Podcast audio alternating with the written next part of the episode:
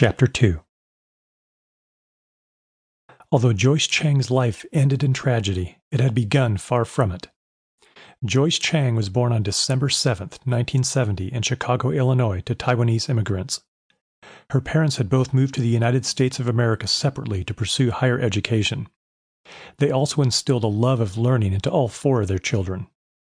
Chiang's father, Chiang Mudong, was born and raised in Taipei City in northern Taiwan. He had spent many years attending the National Taiwan University and was awarded with a degree in chemical engineering for his efforts. He relocated to the United States in 1950 in order to attend Cleveland State University before deciding ultimately to pursue his graduate studies at the University of Notre Dame. Chiang Mudong's decision to attend the University of Notre Dame became one of fate. While there, he met a young woman by the name of Shen Yin Song.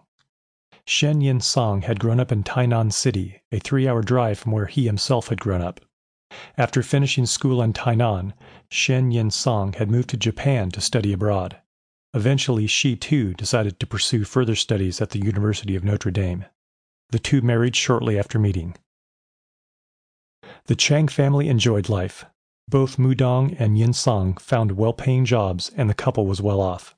They found themselves living in some of the more prestigious areas of the country, first in New York City, where they had two of their sons, and then later in Chicago, where they had a third son and a daughter, Joyce.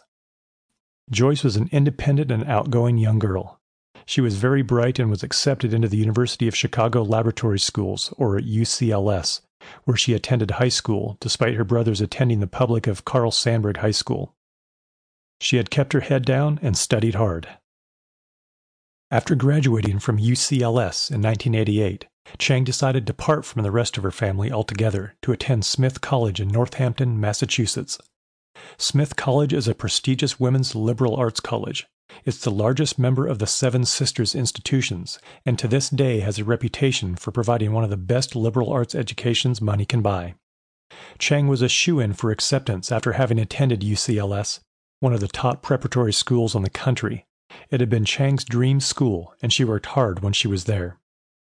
In her senior year, Chiang was elected president of the Student Government Association.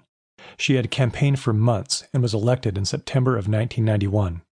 As president, Chiang was responsible for overseeing student organizations within the association and was charged with being a proactive representative of the Smith College student body at large. It gave her the opportunity to make changes for the better within the college and to fight for changes to be made. Her success in this position was noted, and it lit the fire under her belly that she needed to realize her true passion.